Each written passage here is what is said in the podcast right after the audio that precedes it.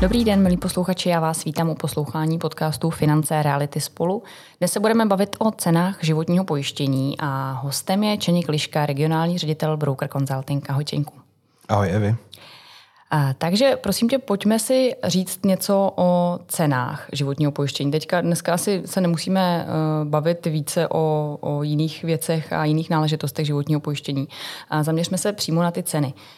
Vzhledem k tomu, uh, o čem se neustále bavíme, co na nás uh, média střílí ze všech stran, ceny se zvyšují ve všech oblastech. Zvyšují se i ceny životního pojištění. Teďka bavíme se řádově o posledních letech, desetiletí. Mm.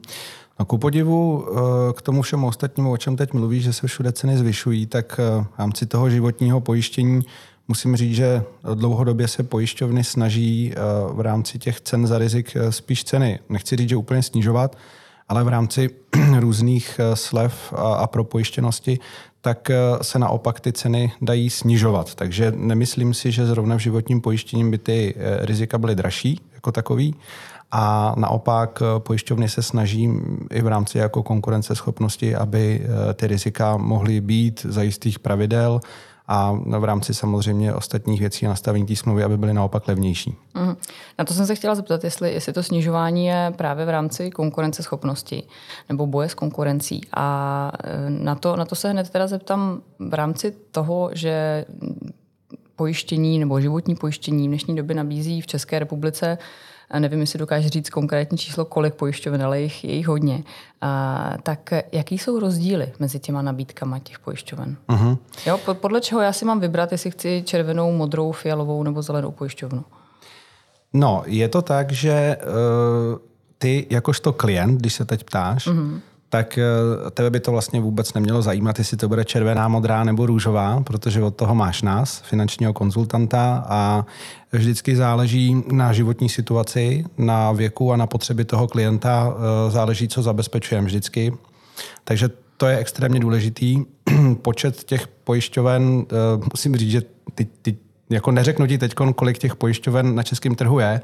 Každopádně to, že se upravují ceny a máme tady různé eh, slevy a eh, nabídky v rámci propojištěnosti, jak jsem už říkal, a nebo různé akce. Mm, dám příklad, máte hypoteční úvěr, pošlete nám naskenovanou smlouvu, vy mám dáme tady 20% slevu a tak dále, tak určitě je to díky konkurenci a vlastně to je dobře, že ty pojišťovny tím, že se snaží jako předhánět u těch klientů, tak díky tomu ten klient výsledně má potom kdy jako daleko uh, lepší a modernější produkt i vzhledem k času, pokud dělá nějaký refresh v čase a určitě uh, ho má levnější. Kdyby to tak nebylo, tak uh, bychom tady řešili dneska jako starý kapitálový životní smlouvy, ty si Evi taky dělala v pojišťovnictví, takže budeš vědět, co, co, to, co to tehdy znamenalo. A musím říct, že v to porovnání, já jsem v tom oboru už od roku vlastně 2006, tak to porovnání jakoby těch starších smluv eh, a vůbec výběru jakoby těch rizik se posunulo jako neskutečně dopředu. Mm. Ty jsi tady zmínil refresh a, a to, že třeba někteří klienti ještě mají starší smlouvy, tak eh, teďka přeskočíme ještě k tomu, eh, jak často je potřeba takzvaně refreshovat to svoje pojištění, protože mám nějakou životní pojistku, jak se říká, nebo pojištění. Mm-hmm. A myslím si, že jsem s ní spokojená, což vlastně já nevím do chvíle, dokud asi ji nezačnu nějakým způsobem mm-hmm. využívat a čerpat, což vlastně nikdo z nás nechce. Ale zkrátka to, že myslím si, jako běžný klient eh, uzavře si pojištění a myslí si, že už ho má prostě navždycky a takhle je to v pořádku, tak kdy přichází ta správná doba eh, s tím něco dělat, nějak to měnit?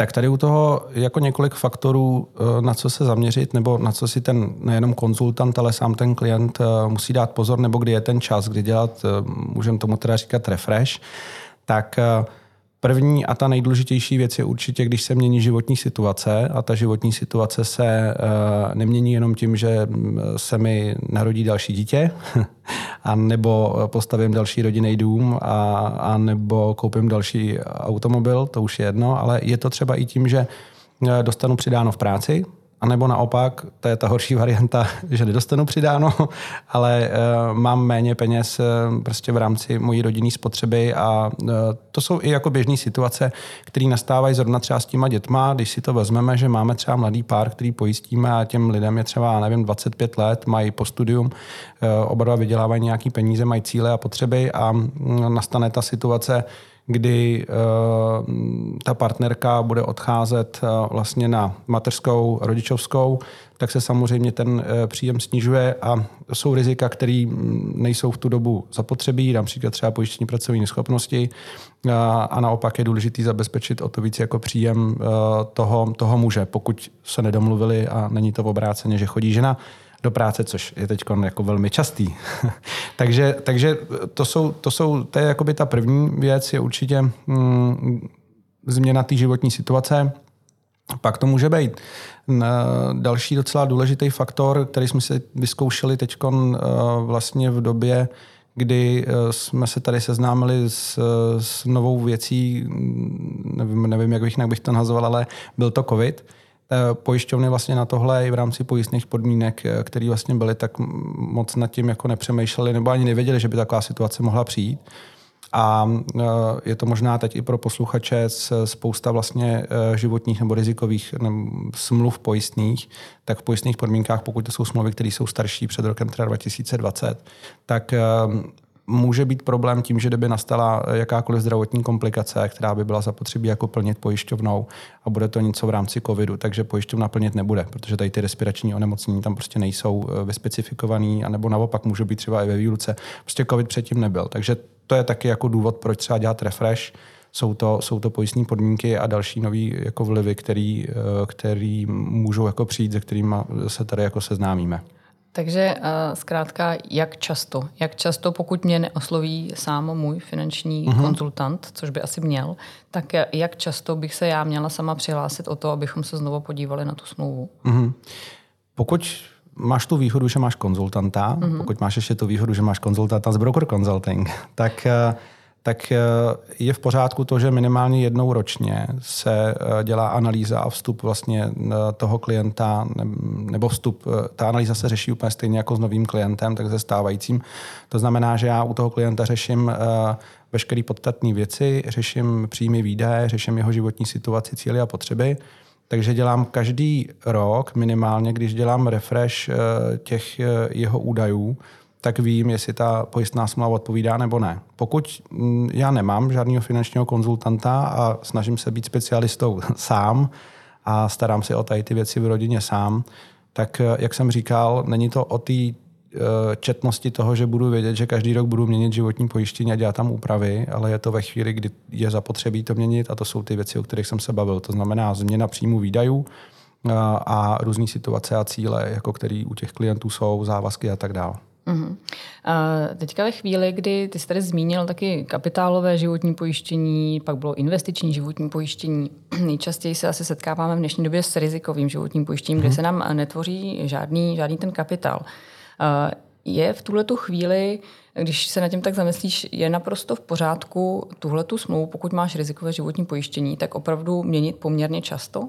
Nebo co je tam potom zádrhelem, když, když bych si každý rok, jako, jakožto samopojišťovatel, uh-huh. nebo jak to říct, tak by, by mi každým rokem se mi zalíbila jiná, jiná, jiná, jiné životní pojištění a, a zkusila bych po každý jiné.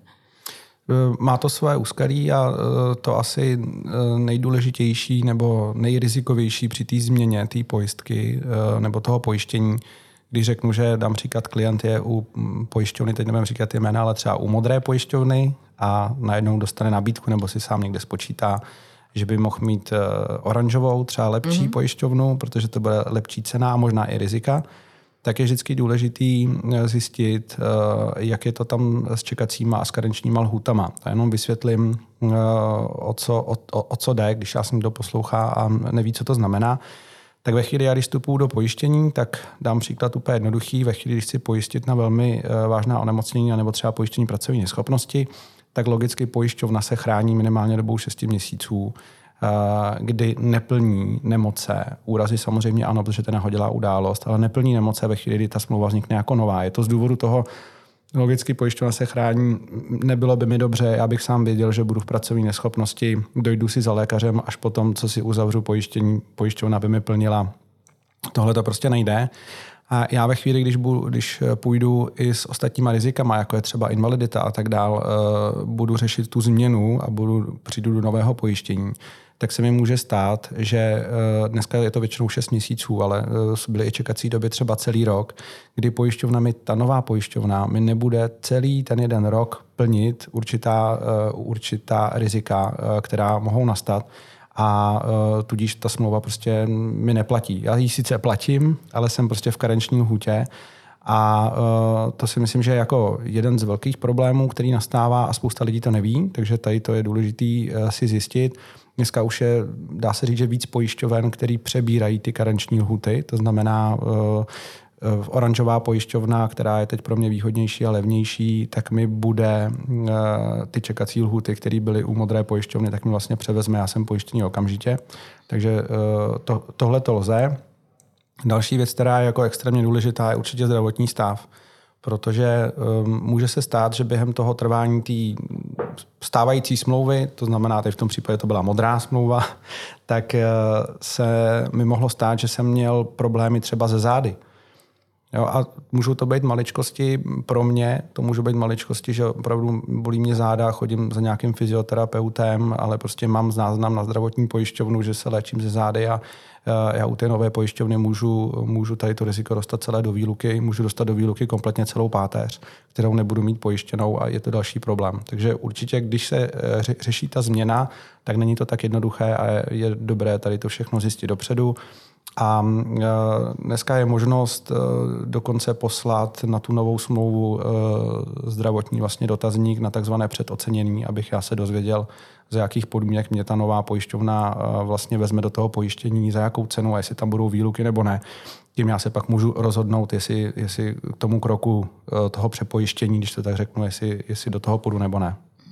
Může se stát, že mě pojišťovna přijme do pojištění, podle nějakého zdravotního dotazníku, který já jim tam dle své vůle vyplním. A potom ve chvíli, eh, kdy přichází čas eh, případného plnění, tak eh, pojišťovna odmítne.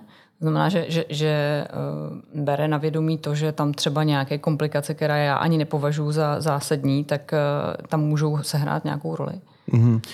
Já u tohohle, když řeším s, s klienty vlastně vyplňování toho zdravotního dotazníku, tak eh, je důležité, aby každý ten konzultant eh, nebo pojišťovací zprostředkovatel, aby kladl důraz na to, aby ty klienti tam napsali úplně všechno. A ptali se opravdu na všechny ty otázky a ptali se několikrát, jestli, jestli opravdu není něco, co by i oni, jak říkáš, ty konty si mysleli, že to není podstatný protože eh, to je přesně ten důvod, proč ta pojišťovna potom v jistých případech jako eh, může mít problém s plněním, protože bude vědět, že ten klient prostě ty pojišťovně zalhal.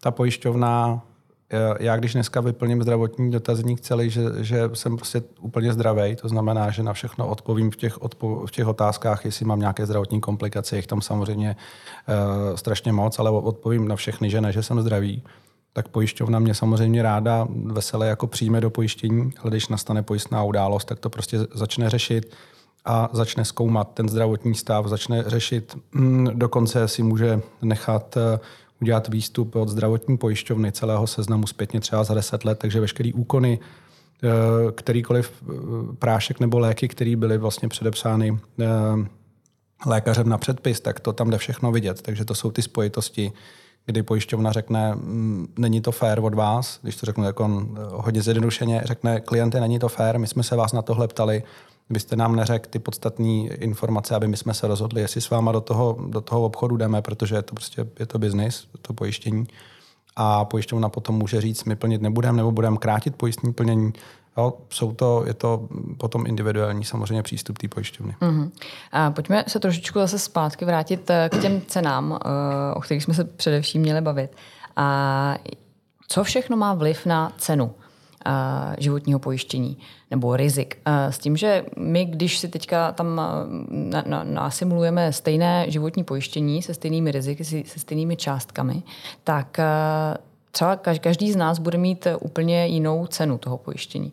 Co tam hraje roli? Je to několik faktorů. Ten nejdůležitější asi je určitě věk, protože čím jsme starší, tak tím prostě to riziko je vyšší.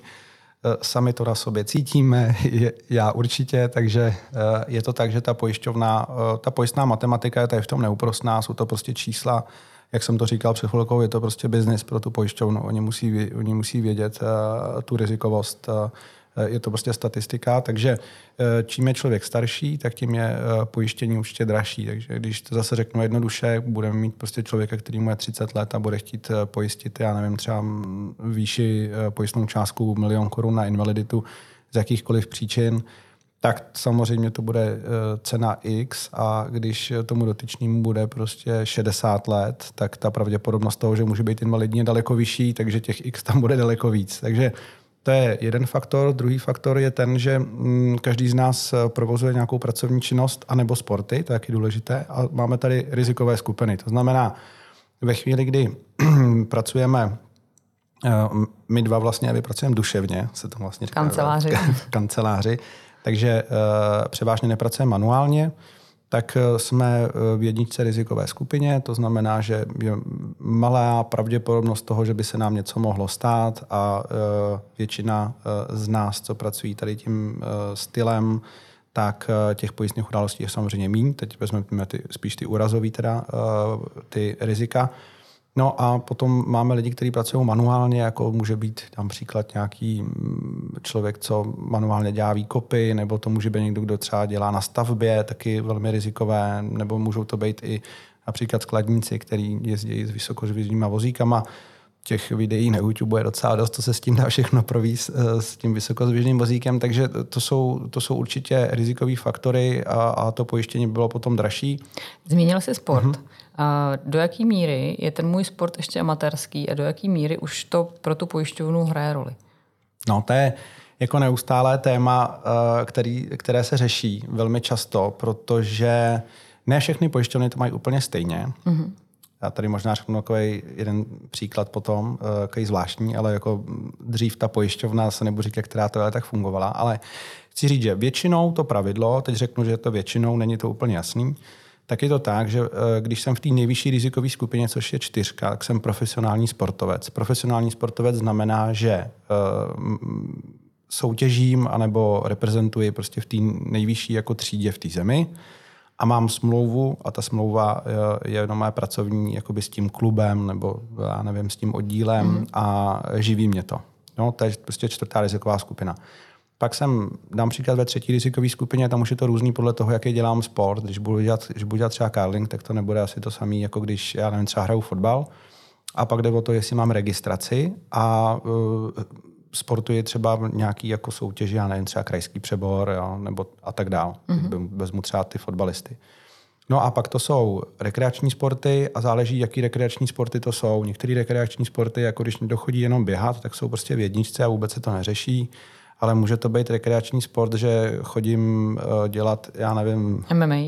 MMA rekreačně, tak uh, to třeba uh, může být i v některých případech jako i ve výluce, anebo se posunou klidně jako do trojky. To tak je. Jo? Takže um, tady to, je, tady to je určitě důležitý. A abych na to nezapomněl, tak jedna pojišťovna, nemenovaná, eh, to měla dokonce nastavený tak. Já jsem, já jsem měl klienta, který byl jako automobilový závodník a jezdil má jako světovou soutěž. Jo. To znamená, ty, co budou vědět, tak no má VRCčka se tomu říká, ale on neměl jako smlouvu, on dělal navigátora a eh, vedle toho jeho hlavní pracovní jako činnost a příjem tak bylo úplně něco jiného, eh, jiný obor, nebudu tady říkat co, je to prostě klienta tak to jako nejde úplně, ale chci jenom říct, že pojišťovna se jako řešila a řídila se pojistnými podmínkama, kdy bylo důležitý v tu dobu, že pokud je to teda profesionální sportovec, tak profesionální sportovec musí mít smlouvu, která ho živí. To znamená, musí to být jeho hlavní příjem. To znamená, on mohl mít i smlouvu klidně, ale pokud jeho hlavní příjem byl úplně něco jiného, dám příklad, že měl květinářství, tak i přesto, že jezdil světovou rally a měl nehodu a, a šroubovali mu ruku asi na čtyřech místech, tak prostě pojišťovna má plnila jako vědnice v rizikovce, protože měl prostě květinářství. To samozřejmě změnilo se to a uh, už se k tomu přistupuje jinak, ale chci jenom říct, že ty sporty jsou důležitý, mm, ale je celkem jednoduchý si ty sporty sám jako zařadit. Když se podívám na vlastně webové stránky těch pojišťoven, na ty rizikové skupiny, tam jsou jako pojmenovaný a je tam jednoznačně vidět, jestli je to v jedničce, ve dvojce, ve trojce nebo ve čtyřce. Uh-huh. Já jsem zaznamenala, ale už je to taky delší doba, že eh, některé pojišťovny přišly s kampaněmi, eh, typu to, jestli žijete zdravým životním stylem, mm-hmm. kouříte, pijete, sportujete, že tohle to všechno ovlivňuje tu cenu. Je, to, je tohle to ještě pořád uh, nějakým způsobem, uh, odráží se to v těch cenách? A nebo to jsou jenom odráží, jednorázový odráží. nějaký? Další? Odráží se to um, pojišťovny u, zrovna u tady těch, jako, když to řeknu, marketingových kampaních a slev, tak u nich zůstaly toho typu, mm-hmm. co teď jako uh, si vyjmenovala. A je to i logický, pojišťovna je ráda, když uh, má prostě klienty, co jsou uh, zdraví, nebo je tam daleko větší pravděpodobnost, že, ne, že nebudou mít nemoce, protože to je uh, největší uh, jako problém v rámci uh, plnitelnosti pojištění, jsou nemoce a ne úrazy, to taky málo lidí ví, ale takže chce mít zdravé klienty, to je úplně jasný je i fajn, že vlastně tady tím podporuje ty klienty, aby nad tím jako přemýšleli, že by bylo dobrý, aby měli levnější smlouvu, tak opravdu jako sportovat a starat se o, o svoji schránku, o své tělo. Takže tady to je dneska, dá se říct, že skoro u každé pojišťovny za tohle nějaké slevy jsou. Dokonce tam jsou slevy za, dám příklad, třeba darování krve, jsou tam slevy za, mm, za to, když chodím každý dva roky na kontrolu, na prevenci k lékaři, protože tady to jsou furt prostě čísla pro pojišťovnu statistický, že lidé, kteří chodí a darují krev, tak jsou zdravější, protože si to hlídají, aby mohli darovat krev. Že lidé, kteří samozřejmě chodí k lékaři každý dva roky, tak minimálně jsou ty záznamy v lékařských zprávách jako eh, tak podrobný, že pojišťovna potom ví, jestli toho klienta vzít nebo nevzít do toho pojištění. Takže ano, tady ty slevy tam jsou a ty tam zůstanou. Myslím si, že to je správně. Já se tě zeptám, eh, jestli dokáže, samozřejmě asi tohle to nejde říct úplně přesným číslem, ale, ale vzhledem ke tvojí zkušenosti a k tomu, kolik ti prochází smluv ve tvém ředitelství uh, smluv životního pojištění rukama, tak s jakou takovou od oka, uh, s jakou takovou nejčastější, řekněme, průměrnou cenou životního pojištění se setkáváš? setkáváš? Mm-hmm. My jsme se zrovna nedávno o tomhle bavili s, s mým kolegou v práci, jak se to vlastně jako posunulo, tady ta hranice. A, a je to jako celkem samozřejmé, vzhledem k tomu, že, samozřejmě, že lidi vydělávají víc peněz, jsou vyšší příjmy, jsou s tím spojený i vyšší výdaje. Uh, jsem rád, že dneska se už teda, jak jsme se to taky trošku natěkli, to kapitálový nebo investiční životní pojištění, že dneska se ty smlouvy už používají vyloženě jenom na rizika, což je dobře, protože bylo období, kdy uh, se tady byly i smlouvy, do kterých se opravdu jenom spořilo. A když to nemělo opodstatnění, tak to bylo celkem zvláštní, ale uh, Eh, dneska, co se týká té tý ceny, tak se to jako pomalinku zvyšuje. Já musím říct, že jsme na nějakém středu, jako že to je prostě nad 2000, myslím si, že třeba 2300 bude, bude střed toho pojištění. A je to hrozně individuální, potom ta statistika říká nějaký takovýhle číslo, ale ve chvíli, když budu zabezpečovat eh, klienta, který chce zabezpečit příjem a ne výdaje a, bude, a prostě řekne, že chce mít zabezpečený příjem, a bude to člověk, který eh, v rodině eh, manželka a manžel eh, celkem mají příjmy například třeba 150 tisíc, tak to pojištění může být třeba 6-7 tisíc měsíčně, mm. může to být i víc, záleží, co všechno jako zabezpečujeme přesně a na čem se domluvíme. A samozřejmě diametrálně potom je jiná částka ve chvíli, když tam zabezpečujeme příjem třeba 50 tisíc, anebo naopak zabezpečujeme jenom výdaje, což je daleko, daleko jako častější, že se zabezpečují výdaje a závazky vlastně v té rodině než ty mm. příjmy. Já si myslím, že uh, taky klienti životního pojištění se podle mě dělí na ty, kteří si opravdu pojišťují ty rizika svoje mm-hmm. zdravotní a ty, kteří si životní pojištění dělají, tak říkajíc, protože musí uh, z pohledu nějakých hypoték. Ano, je to tak. To je, myslím si, že to je asi velká, velká většina. No a vzhledem k tomu, že ty hypotéky dneska už taky se dostávají na jiné výše, než to bylo dřív, mm. kdy se kdy stačilo zajistit milion, 1,5 milionu korun třeba. A dneska už zajišťujeme eh, částky typu 7, 8, 10 a někdy i třeba víc milionů. Tak už se dostáváme na poměrně vysoký čísla. To si myslím, že každýho klienta asi trošičku poleká, když, když eh, mu řeknete, jakou částku by měl platit za tu hypotéku měsíční a potom plus ještě za, za to pojištění v podstatě té hypotéky. Je to tak? No, je na, to na jaký tak, částky až se dostáváme v těchto, těch, v těchto těch eh, vyšších sumách hypoték? No, když tu otázku vezmu od začátku, pro, pro mě je hrozně důležitý, když s klientem řeším vůbec jakoby ten cíl té hypotéky a potřeby vlastně toho bydlení tak já s ním řeším od začátku eh, jako pravděpodobný náklad, který my dokážeme spočítat eh, jako na stovku přesně v rámci té splátky jako dopředu. A já to s tím klientem řeším eh, jako jeho cíl, to znamená, nerozděluju ty věci, takže mu říkám jako na začátku, že to tak tolik bude splátka a k tomu bude pojištění. Já s ním řeším, pokud, pokud chcete tady to bydlení, takovýhle typ bydlení na takovémhle místě, tak počítejte, že v rámci vašeho, uh, vašeho výdaje rodinného to bude takováhle částka. Jo? Jak jsem říkal, cca na 100 korun přesně. Takže ten klient to vnímá, nebo my se snažíme, aby ten klient to eh, vnímal tak, že je to jeden balíček a eh, je v celku jedno, jestli pod tím je, já nevím, 7, 10, 2 nebo jeden produkt a typu hypoteční úvěr, pojištění a tak dále. Ale je pravdou, že u nás třeba nebo u mě má 99% klientů, když má hypoteční úvěr nebo kterýkoliv úvěr, tak ho má pojištěný.